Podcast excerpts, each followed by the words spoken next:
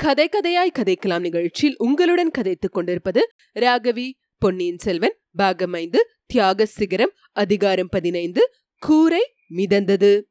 அச்சந்தர்ப்பத்தில் கொடும்பாளூர் இளவரசி இம்மாதிரி ஒரு சபதத்தை செய்வாள் என்று யாரும் எதிர்பார்க்கவில்லை. அதை கேட்டு அனைவரும் திகைத்து போனார்கள். இளைய பிராட்டி கோபமும் பரிதாபமும் கலந்து பொங்கிய குரலில் பெண்ணே இது என்ன சபதம்? எதற்காக செய்தாய்? இப்படியும் ஒரு மூடத்தனம் உண்டா? ஏதோ வெறி பிடித்தவள் போலல்லவா பிதற்றிவிட்டாய்?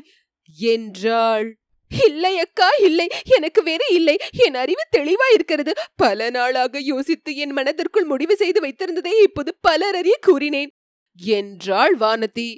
அதற்கு குந்தவை மறுமொழி சொல்வதற்குள் பூங்குழலியின் சிரிப்பு அவள் கவனத்தை கவர்ந்தது. அந்த பெண்ணுக்கு உண்மையிலேயே இப்போது வெறி பிடித்துவிட்டது போல் தோன்றியது. முதலில் கலகலவென்று சிரித்தாள். பிறகு முகத்தை காணாமல் மூடிக்கொண்டு விம்மி விம்மி அழுதாள். பின்னர் திடீரென்று அழுகையை நிறுத்திவிட்டு மெல்லிய குரலில் அலைக்கடலும் மோய்ந்திருக்க அகக்கடல் தான் பொங்குவதேன்? என்று பாடத் தொடங்கினாள். குந்தவை ஆழ்வார்க்கடியானை பார்த்து இந்த இரண்டு பெண்களும் சேர்ந்து என் மனத்தை குழப்பி பைத்தியமாக்கி விடுவார்கள் போலிருக்கிறது. திருமலை இளவரசரை பார்க்க புறப்பட்டவன் இவளை எதற்காக இங்கு அழைத்துக் கொண்டு திரும்பி வந்தாய்? என்று கேட்டாள். தேவி பொன்னியின் செல்வரை சந்திப்பதற்காகத்தான் புறப்பட்டு சென்றேன். வழியெல்லாம் ஒரே வெள்ளமா இருந்தபடியால் போக முடியவில்லை. என்னை போலவே இவளும் தடைபட்டு நின்றதை பார்த்தேன். படகு சம்பாதித்து கொடுத்தால் தள்ளி கொண்டு போய் திருவாரூர் சேர்ப்பதாக சொன்னாள். அதற்காக ஜோதிடரிடம் திரும்பி வந்தேன். கோயிலுக்கு பக்கத்தில் தங்கள் ரத படகை பார்த்ததும் சந்தோஷம் ஆயிற்று தங்களிடம் கேட்டு படகு வாங்கி செல்லலாம் என்று நினைத்தேன். ஆனால் பழுவேட்டரே ரதத்தோடு படகையும் கொண்டு போய் விட்டார். என்றான் ஆழ்வார்க்கடியான் இப்போது என்ன யோசனை சொல்லுகிறாய்? பழுவேட்டரையர் கூறியதையெல்லாம் நீயும் கேட்டுக்கொண்டிருந்தாயல்லவா? என்றாள் குந்தவை. ஆம் தாயே. அதை கேட்ட பிறகு இங்கே வீண் போகும் ஒவ்வொரு நிமிஷமும் ஒரு யுகமாக தோன்றுகிறது. இந்த பெண் சொல்வதிலிருந்தும் சக்கரவர்த்தி உண்மையிலேயே பயங்கரமான அபாயம் நெருங்கி இருப்பதாக தெரிகிறது. அது முதன் மந்திரிக்கு கூட தெரியாது. ஆகையால் தாங்கள் கொடும்பாளூர் இளவரசியை அழைத்துக்கொண்டு உடனே தஞ்சாவூருக்கு செல்லுங்கள். கொடும்பாளூர் படைகள் ஒருவேளை கோட்டையை முற்றுகையிட்டிருந்தால் தங்களை தவிர யாராலும் அப்படைகளை தாண்டி கொண்டு போக முடியாது. வானதி தேவியும் தங்களுடன் வந்தால் அதிக வசதியாக போய்விடும். நான் இந்த ஓடக்கார பெண்ணை சமாதானப்படுத்தி அழைத்துக் கொண்டு ஒரு படகை சம்பாதித்துக் கொண்டு பொன்னியின் செல்வரிடம் செல்கிறேன். ஜோதிடரின் சீடனை படகு கொண்டு வருவதற்காக ஏற்கனவே அனுப்பிவிட்டேன் என்றான் ஆழ்வார்க்கடியான் வானத்தை திடுக்கிட்டு எழுந்தவள் அவனை வெறித்து பார்த்து முடியாது முடியாது. பொன்னியின் செல்வரிடம் தான் போவேன். செத்தாலும் அவர் காலடியிலே தான் சாவேன் என்றாள். அதை கேட்ட பூங்குழலி கிரீச் என்ற குரலில் வைஷ்ணவரே நான் உம்முடன் வர முடியாது. கோடிக்கரையில் என் காதலர்கள் என்னை அழைத்திருக்கிறார்கள். நள்ளிரவில் நெருப்பை கக்கும் என் காதலர்கள் என்னை அழைக்கிறார்கள். இளவரசி ஓலை கொடுத்து அனுப்பினாரே அந்த வானர் குல வீரருக்கு கூட என் காதலர்களை நான் காட்டியிருக்கிறேன். அவர்களிடம் நான் போக வேண்டும் என்று கூவினாள். இதுவரையிலும் இவர்களுடைய சம்பாஷணையில் கலந்து கொள்ளாமல் எல்லாவற்றையும் கேட்டுக்கொண்டு திகைத்து நின்ற ஜோதிடர் இப்போது குறுக்கிட்டார். அம்மா அம்மா எல்லாரும் சற்று சும்மா இருங்கள் என்று இறைத்து கத்தினார். ஒரு நிமிடம் அங்கே பேச்சு ஒலி நின்றிருந்தது. அப்போது வேறொரு ஒலி ரோமாஞ்சனத்தை உண்டாக்கும்படியான பேரொலி புயலடிக்கும் போது அலைக்கடலில் உண்டாகும் இரைச்சலையொத்த பேரோசை கேட்டது.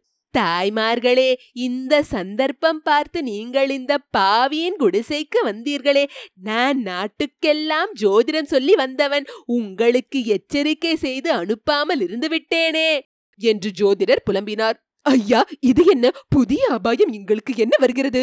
என்று குந்தவை கேட்டாள். தாயே அரசலாற்றில் வெள்ளம் பெருகி வடக்கரையை உடைத்துக் கொள்ளும் போலிருக்கிறது என்று காலையிலேயே என் சீடன் சொன்னான். அரசலாறு உடைந்து கொண்டால் அந்த ஜலமெல்லாம் காவேரியில் வந்து விழும். காவேரி கரை புரண்டால் இந்த ஏழையின் வீடு அடியோடு முழுகிப் போய்விடும். காவேரிக்கு வெகு சமீபத்தில் இந்த வீடு இருக்கிறது. வாருங்கள் வாருங்கள் வெளியே வாருங்கள்! என்று ஜோதிடர் கதறிக்கொண்டே வீட்டை விட்டு வெளியே ஓடினார். எல்லாரும் அவரை தொடர்ந்து வெளியேறினார்கள். பீதி கொண்ட முகத்தோற்றத்துடன் ஜோதிடர் அதோ! என்று சுட்டி காட்டினார் அவர் சுட்டி காட்டிய தென்மேற்கு திசையில் ஒரு அபூர்வமான காட்சி தென்பட்டது. அரை தென்னை மரம் உயரமுடைய ஒரு பசுமையான சுவர் நீண்டு படர்ந்து ஓரளவு வளைந்திருந்த விசாலமான சுவர் அந்த வீட்டை நோக்கி இறைச்சலிட்டு கொண்டு வந்ததை கண்டார்கள். காவேரியின் கரை உடைந்து நீர் வெள்ளம் அப்படி சுவரை போல் நகர்ந்து வருகிறது என்பதை அங்கிருந்த அனைவரும் ஒரு நொடியில் அறிந்து கொண்டார்கள். அம்மா வாருங்கள் எல்லாரும் ஓடி வாருங்கள்.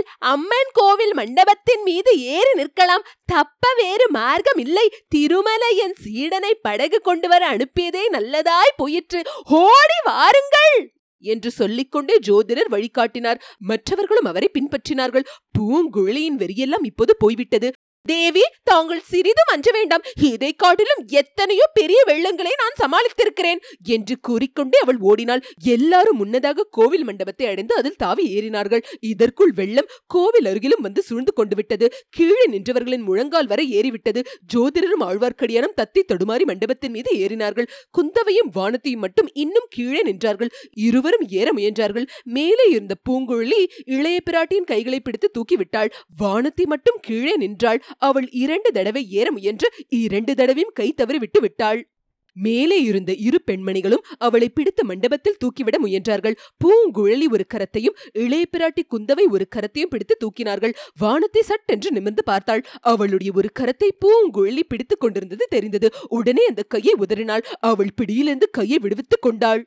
அந்த வேகத்தில் குந்தவை பிடித்திருந்த கரமும் நழுவி விட்டது வானத்தை தொப் என்று விழுந்தாள். தண்ணீரிலேதான் விழுந்தாள். அதற்குள் தண்ணீர் அவளுடைய கழுத்து வரையில் ஏறிவிட்டது. கால் நிலை கொள்ளவில்லை. வானத்தை தண்ணீரில் மிதந்தாள். வெள்ளம் அவளை எடுத்துக்கொண்டு போயிற்று. இவ்வளவும் ஒரு கணத்தில் நடந்துவிட்டது. மண்டபத்தின் மேலே இருந்தவர்கள் என்று பரிதாபமாக கதறினார்கள்.